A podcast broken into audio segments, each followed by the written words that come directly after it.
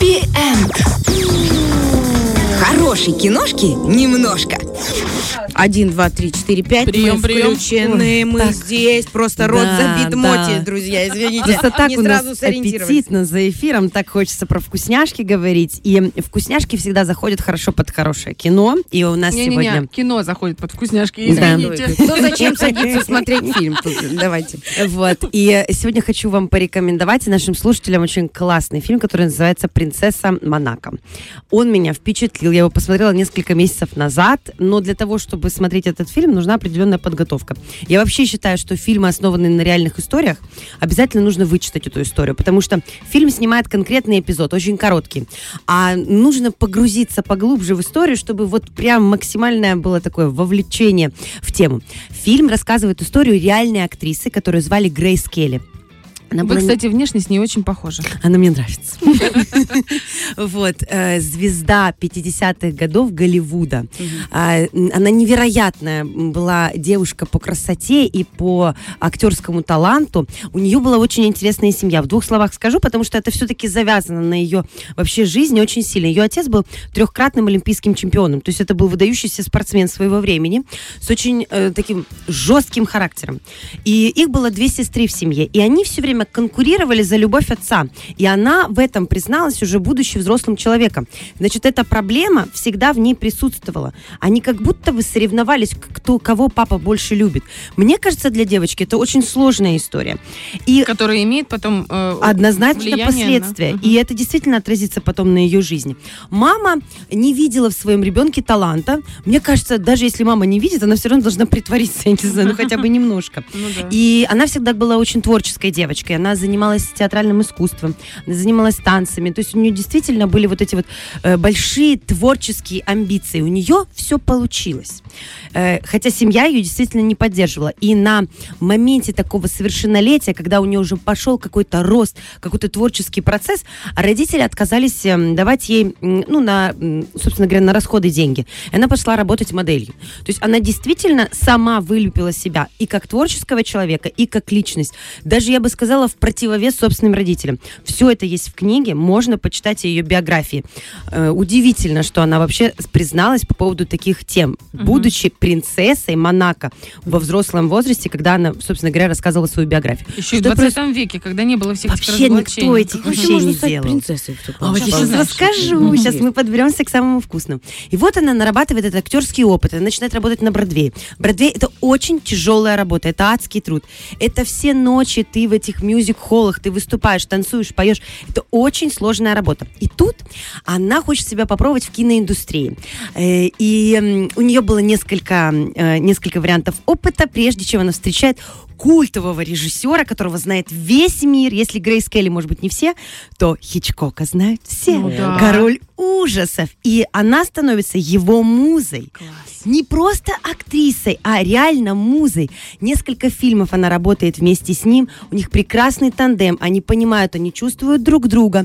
И она на пике своей карьеры. Все, она суперзвезда, как Мэрилин Монро. То есть настоящая звезда Голливуда. Роли, светская жизнь, богема, деньги. Ну, все. Все у ее ног. Романы, естественно. И тут происходит вот что. Это, это Америка. Каким же образом она попадает в Европу? Потому что она принцесса Монако. Угу.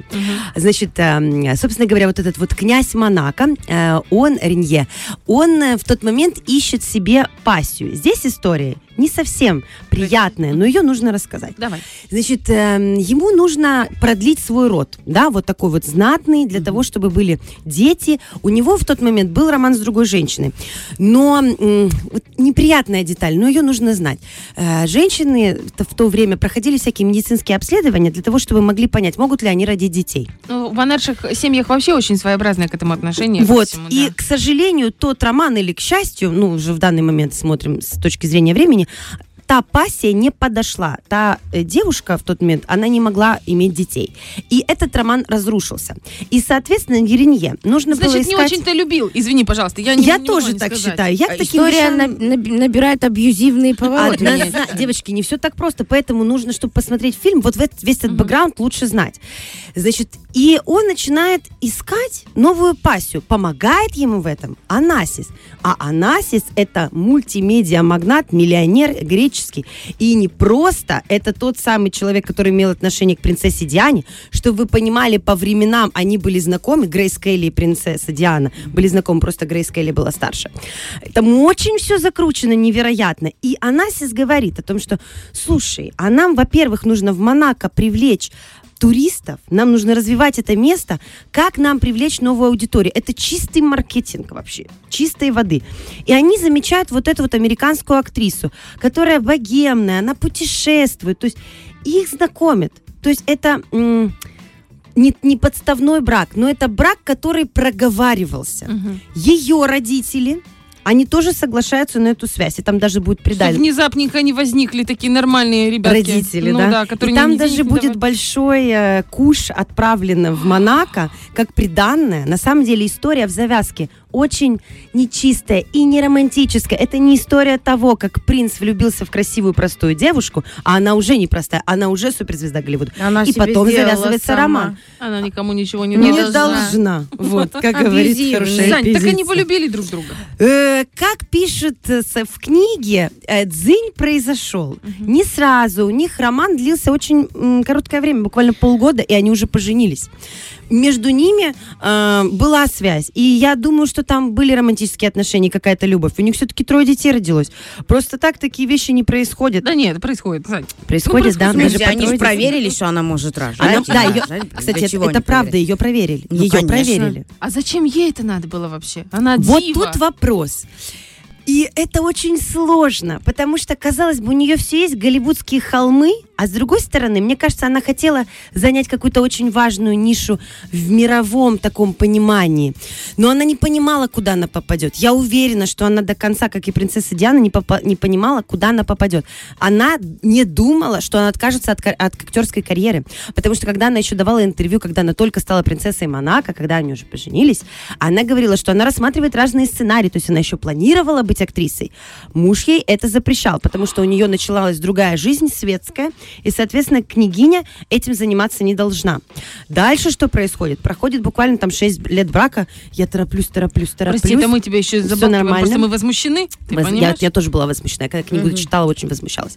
Вот, значит, эм, она должна была определенный фронт обязанностей иметь. Собственно говоря, она должна была быть красивой куклой-марионеткой, привлекающей внимание новых туристов, новых вложений в этот регион. Монако, это же княжество, там вообще отдельный мир. Это место скопления Какой миллионеров. Ужас.